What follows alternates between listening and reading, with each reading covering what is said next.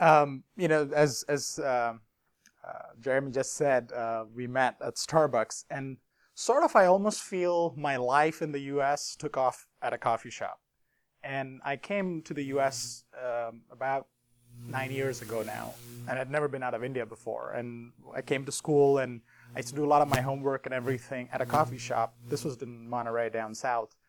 And I started meeting a whole bunch of people at the coffee shop. And I really enjoyed it because I found that as a way to unlearn everything that I had grown to know in India and uh, come to the United States where everything was different. You know, you drive on the right hand side, in India you drive on the left hand side. You turn on the light here by going upwards, not downwards. You know, I didn't know what a latte was, for example. So the only way for me to I still don't. trying to figure it out.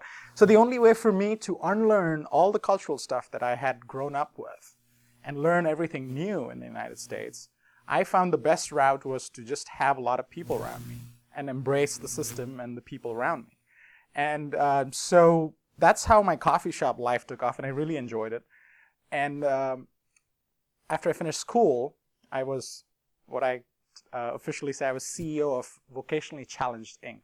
I was unemployed um, for almost three years during the last downturn. So that is a long three years, but also in hindsight and during that time, the best time, the best thing that ever happened to me. Um, because I learned a lot of things that I didn't know about myself, and also, of course, then I bumped into the whole social networking space where I really, you know, dug my teeth in. So I started using LinkedIn in 2003, went and worked there in 2004 when there were about 20 people approximately, and uh, one and a half million users. And eventually I left in 2006. Um, but when I was unemployed too, I used to hang out a lot at a Starbucks. This is up in Portland, Oregon. And I met a whole bunch of people there. And it was just pretty amazing how much I learned through other people. And part of it was just to cut down the curve. So, you know, if you made so many mistakes, why do I want to repeat it? If you can tell me not to do that, that makes it very, very effective. Um, so the reason why I'm telling you the coffee shop story is because it was the social element of who I was, but it was all offline. And then, of course, I went online with LinkedIn and you know now Twitter and you know all kinds of tools and Facebook, etc. But I still haven't given up the coffee shop socializing, if you will. So, eh, so let me tie that in into the title, The Cat, the Dog, and Web 2.0. And these are just some thoughts, and I'd love to hear if you guys experience the same, um, do you uh, see the same kind of transition that's happening or not? Uh, but for me, what I kept seeing was um, there. Well, let me first start. How many people have a cat here? Okay. And how many people have a dog? Okay. Okay. So, so to me, it was, and I, and we have two cats right now, and it's a constant decision not to go for a dog right now because it's a lot of commitment. And so there are, the, there are the cat people, or if you have a cat, it's very low maintenance. You know, you don't have to do much. You put a little bowl of water and some food, and the cat goes and eats, and sometimes they'll come to you, and sometimes they'll not. And if you want to go out, you can easily go out for a day or two, and they would be fine if you just leave a whole lot of food and water in a litter box. But for a dog, you can't do that. You have to be committed, you have to be involved, and you actually need to go take them out for a walk. So what I started seeing was um, the whole Web 2.0 thing, I felt was almost becoming like a cat person, where you just add friends. It was all asynchronous for me. You add a friend, and that's it. And you maybe you leave a comment here or there on the wall, you send a tweet which is 140 characters, and that's about it. Very low touch, low commitment relationship. But if you're a dog person, you want to embrace and meet people, which means synchronous stuff, which means you actually schedule time, you go out and meet people, you actually need to go physically meet them, you need to actually schedule something in your calendar, you got to go back and forth on that, and then maintain that relationship offline, which is, you know, pretty high uh, touch involvement, if you will. So the way I see it is I just merge both of them together. So I do not at all give up on what happens in my life offline, but I love the way the social media and social networks allow me to reach people and find people who I couldn't have found before. And so I will engage with them extensively on social networks virtually first because that's the easier way and you have more mind share. And then once you do engage with them, you get to know what they're doing and what they're not. you can say, hey, do you think it's possible to now have a face to face? And I really try hard to try and meet one or two people at least a month in terms of whom I've met online, if you will. And so those are the kind of thoughts that, you know, um, a lot of people say, well, this is leading to isolation. I, I, don't know if you guys recently saw the Pope saying, you know, be careful, you know, it can lead to isolation. And it may be relevant for some people if you're just sitting in behind your computer and, you know, sort of feeling you're connected with people. But are you genuinely connected? You know, are you making friends or are you adding friends? Um, so I'm definitely in the camp of making friends, but I start off by adding friends initially and engage with them there to eventually lead to making a friend for a long-term purpose. Um, so if, if I look at all the, uh, the notion of social behavior, you know, it's, for me, part of it is cultural. I think I come from a culture which is very family oriented. So, you know, parents are very important, your friends, your brothers, etc., and you grow up in a nuclear family. And so for me, people have always been the number one thing uh, I attribute everything I'm doing right now to my parents. I wouldn't have been able to come to the U.S. if they hadn't taken out the loans, et cetera, et cetera, and took me to school uh, here. So for me, every, nothing trumps more than the right people around you. And the way I learned when I came to the U.S. was having, quote unquote, the social networks, if you will. You know, I adopted a mom here in America who would teach me about the politics. I didn't know how the House was set up. I didn't know how the Senate was set up, what it meant, how did a bill pass through. So I had an 80 year old mom, if you will, who I actually, you know, informally adopted as my American mom. And so anytime I had a political question, you know, I'd go and ask her something. then I had a 13 or 14 year old mentor, if you will, again, a teenager, who would teach me what fat meant and what sick meant. And, you know, coming from India, I have no idea if someone's saying, that's so fat, dude. I'm like, okay. Um, you know, I'm trying to figure it out. So now imagine I'm on the street and I have no idea, um, you know, to go get, you know, I go, I want to get a cup of coffee. That's all I want. But I go into a coffee shop and there's this huge menu of stuff that I have never been exposed to. So there were all these new things that were hitting me all the time. It made it extremely exciting. Um, so to do that, I had all these quote unquote social networks of experts, if you will, who I said, okay, you know this stuff really well. Can you teach me? And I still do that all the time. And even today, and I can't imagine ever st- stop doing that. So one of the you know fundamental uh, quotes that I live by is by Bob Dylan, who says, "If you're not busy being born, you're busy dying." And I strongly believe in that, and I'm almost obsessed with that. And that's one of the reasons why I sit and read the Wall Street Journal cover to cover, because when I came to America, one of the professors in school said, "Well, if you want to learn about business in America, you should read the Wall Street Journal." I said, "Okay, and I'm going to try that." And I started reading it, and I really loved what I read because it was written in a language that anyone, even grandma, could pick up an article and understand how affiliate marketing was done or how the spiffs were done for marketing. I had no idea. I had no exposure to all that stuff. So, so the Wall Street Journal is, you know, one avenue of learning, but then I started also tapping into people and growing my network of people who could teach me on finances, people who could teach me on private equity, people who could teach me on venture financing, et cetera, et cetera. And so I had all these people that I could always go to, and but I built that relationship over time. The other thing is, um, in terms of just the fundamentals of social behavior, if you will, and I think it's applicable online and offline, is what I call collateral success. I never focus on my success. The focus is completely on the success of the person who you're trying to engage with. Your success might happen and may be incidental, but that's not your goal. The goal is to make you know Brian successful, Jeremy successful, or that VC successful, or that engineer successful. Because at the end of the day, there's a single motivation that all of us have, and it's what do you what makes you successful. And that doesn't have to be always be money at all. Someone could be happier because they engage with someone you know who is down to earth, or they want to meet someone who they haven't had exposure to about a specific field. So that aspect of collateral success is what I embrace all the time on social media is tell me what makes you successful. What what do you do every day that will just make you go back home and say, "Wow, that is a phenomenal day." Once I have that answer, and you may not necessarily ask, you may not uh, necessarily have the chance to ask directly, but tools like Twitter, for example, are great ways to learn that. because all you're doing is listening. So you're not necessarily, and that is why I love Twitter, is because you watch and you listen. That's all you do. You don't necessarily have to engage with them, but they're telling you a lot in their body language in terms of what they want. And they're not explicitly stating that I want to be the most popular guy, I want to be this blogger, or I want to, you know, raise money, etc. But you know what they're engaging in, and what excites them. So all you do is listen and you follow them really closely. And then over time, you start getting a good grasp of, you know, what is it that you want to engage with on with that person. And if you can provide some certain value. Um, so identifying who are those people that you want to engage with is important. And everyone has a different motivation, I think, of engaging with people. You know, maybe you're a startup, you want to raise capital, so maybe you want to engage with VCs. Uh, maybe you are seeking engineers, maybe you're seeking designers, maybe you're seeking you know marketing uh, partnerships, etc. And then you would have to though identify who are the right people to get to that aspect where you start understanding what they do.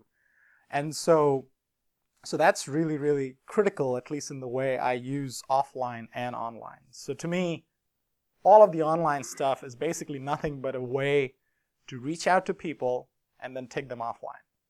And so this is just a way to continuously sort of be in a periphery. So I, I don't know if you guys have heard this quote from Jay-Z, but you know, he says, I am not a businessman. I am a business man.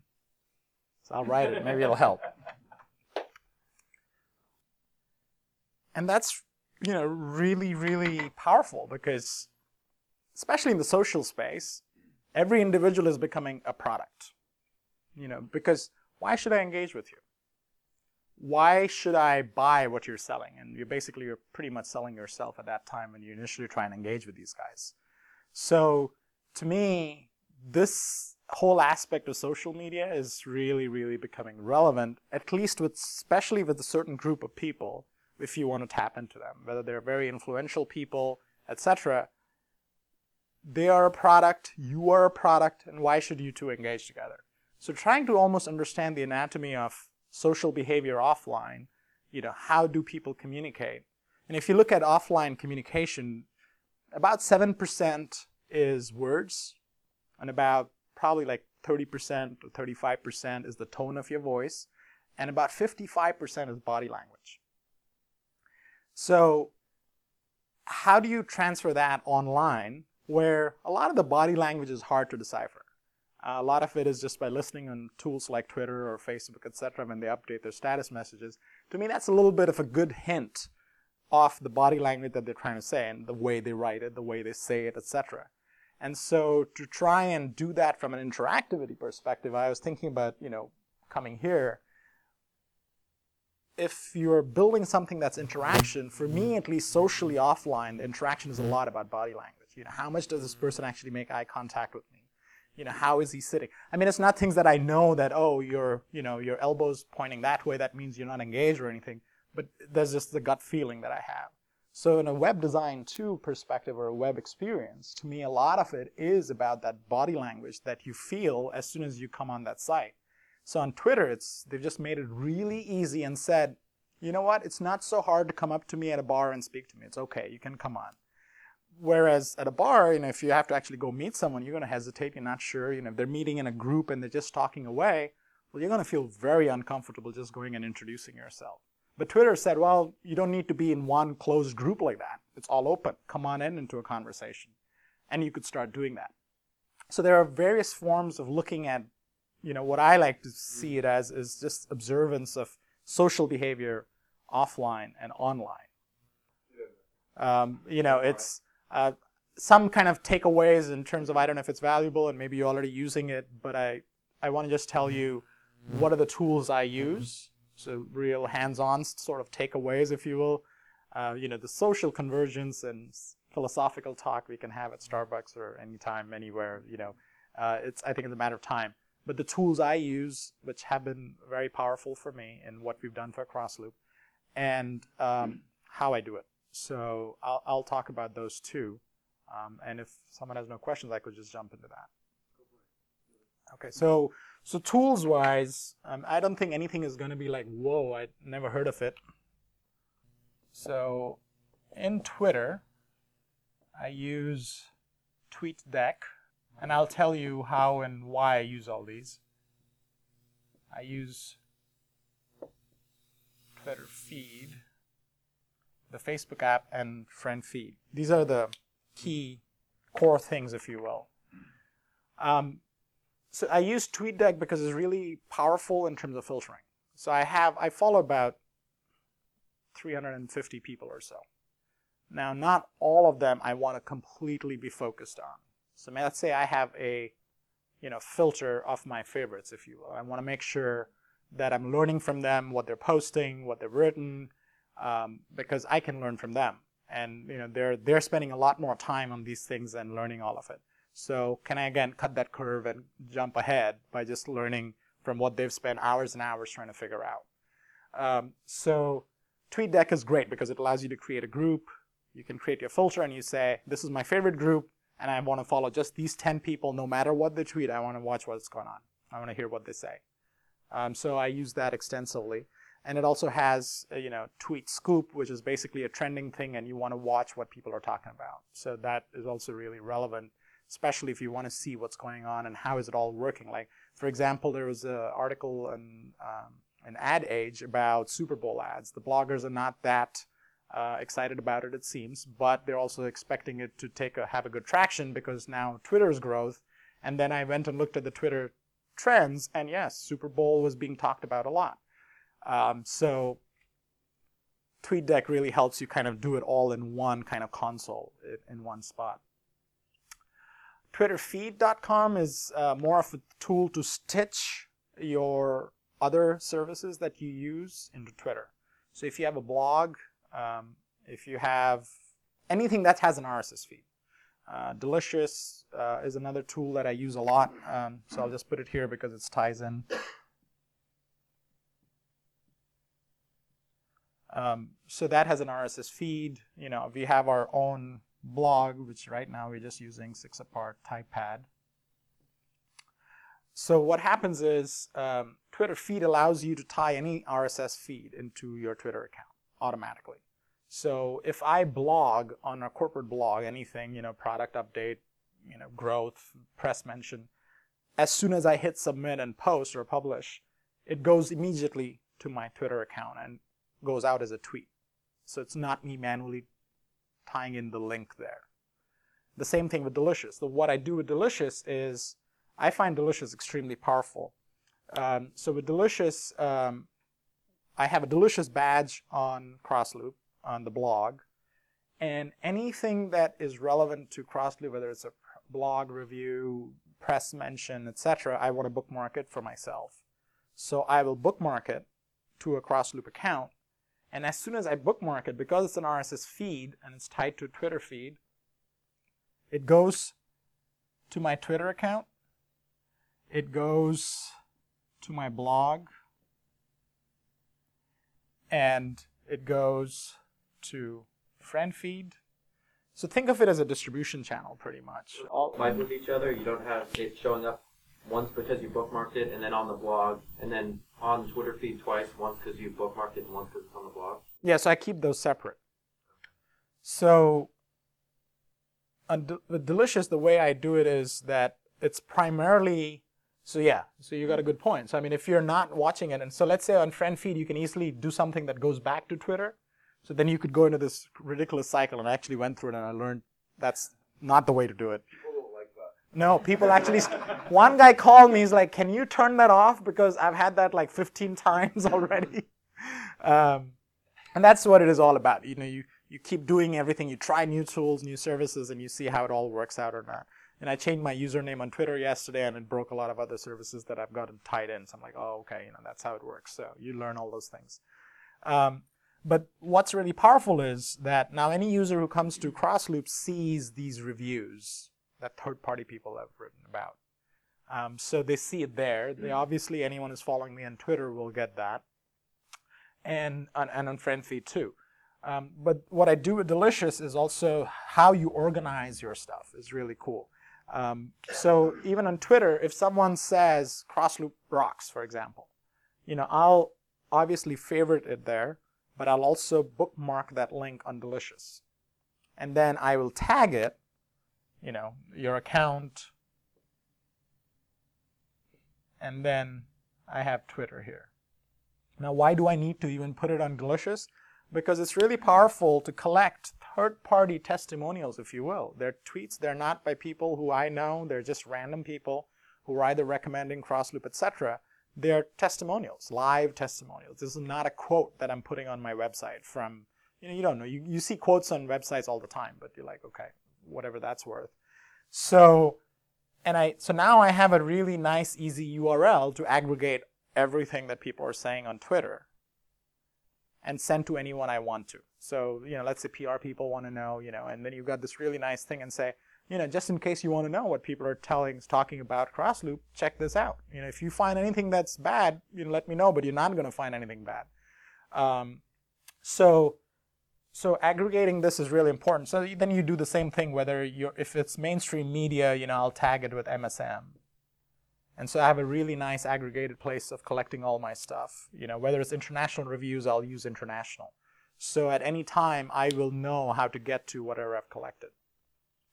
Uh, six apart, of course, is the uh, the blogging tool. I personally use Vox, and Typepad is uh, what we use uh, uh, on our corporate blog today.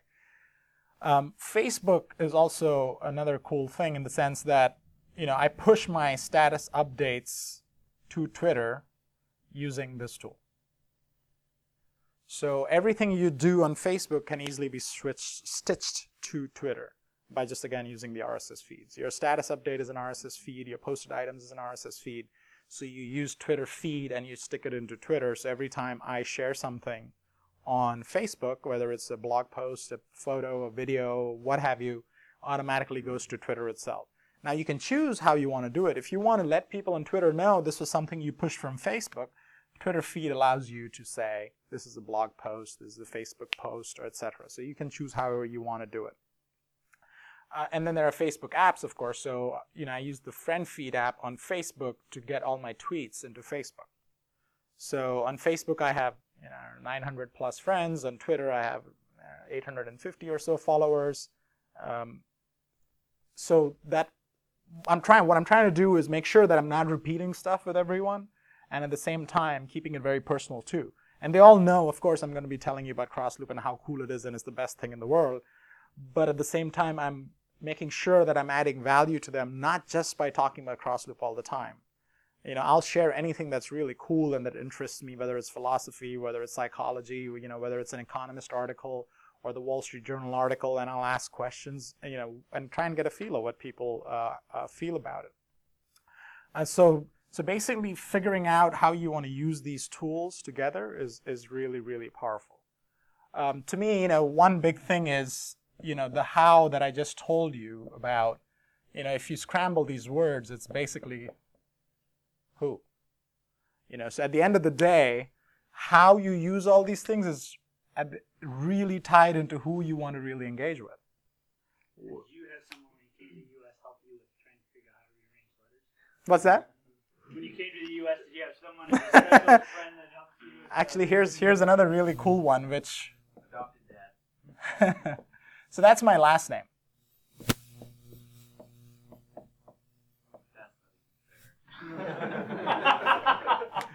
And that so so that's a very common last name in India. Lot you can imagine like there are hundreds of millions who probably have that name. And I got here and my wife now and I was uh, we met in school and you know we dated for a few years. And she's American and she's white, if you will. She had to tell me, you know what? Our last name actually stands for ideas. I'm like, wow, this is such an old Indian name, but it took you to kind of look at it. Yeah, this is cool. so anyway, I, I love using words and, and taglines and you know trying to figure out what actually communicates powerful things. So as Created a crossword puzzle. What's that? I don't actually play those as much. Maybe I should. So you know, as I was talk, thinking about you know uh, coming here, so you know, one big part for me. Uh, so one thing I toy around is what I call a little bit of a pun is you media instead of new media. You know, it's all becoming social. You are the media today. You are the one who's going to tell people, you know, what's the coolest thing and how is it going to be viral using Facebook, etc. Understanding the anatomy of how Facebook works, how feeds work, how does that all transfer over. So I call that new media. Uh, so you know, if you look at everything, it's you, I, and then that basically becomes equal to we.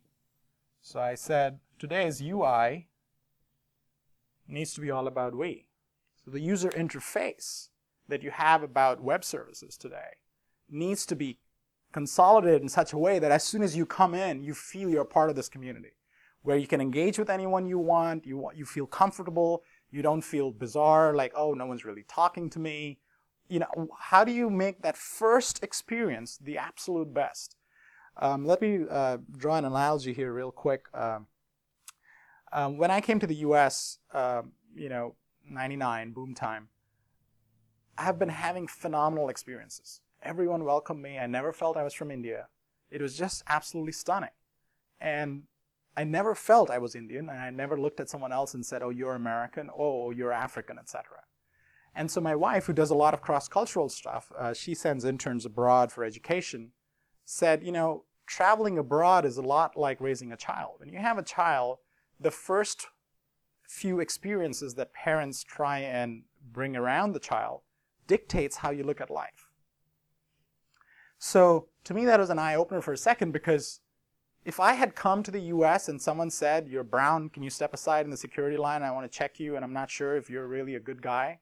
I would have probably said, Oh, you know, this country's looking at me differently. And I would have probably stereotyped everyone in America saying, Oh, you know, they're discriminating.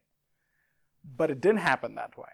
And so the same way it's with a child, you know, I have a three year old now, and how and what she's experiencing and how you're raising her is really important at the end of the day to lay that foundation where she perceives life in a different way.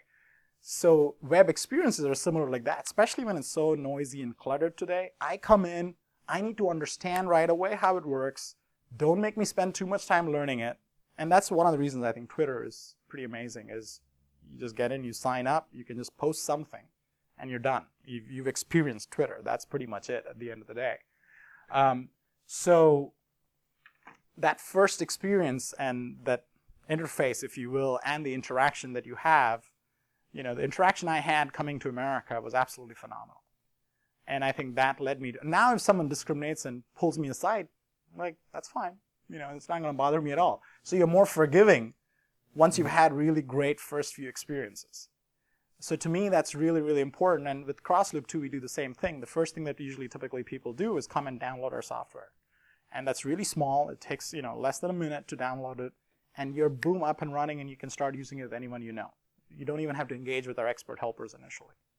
So, so that's, I think, probably a good time to wrap up uh, for now. If you guys have more questions, and probably it seems I'm getting some signs that I should shut up. Formally, we'll just get to it. Yeah. questions for Aaron, Yeah. and then you can, Get a bite? All right. Awesome. Cool. thanks. Yeah. Clear to me that I haven't done enough rearranging of You, letters. you've got a few others. Yeah, yeah, your last name, right? Yeah.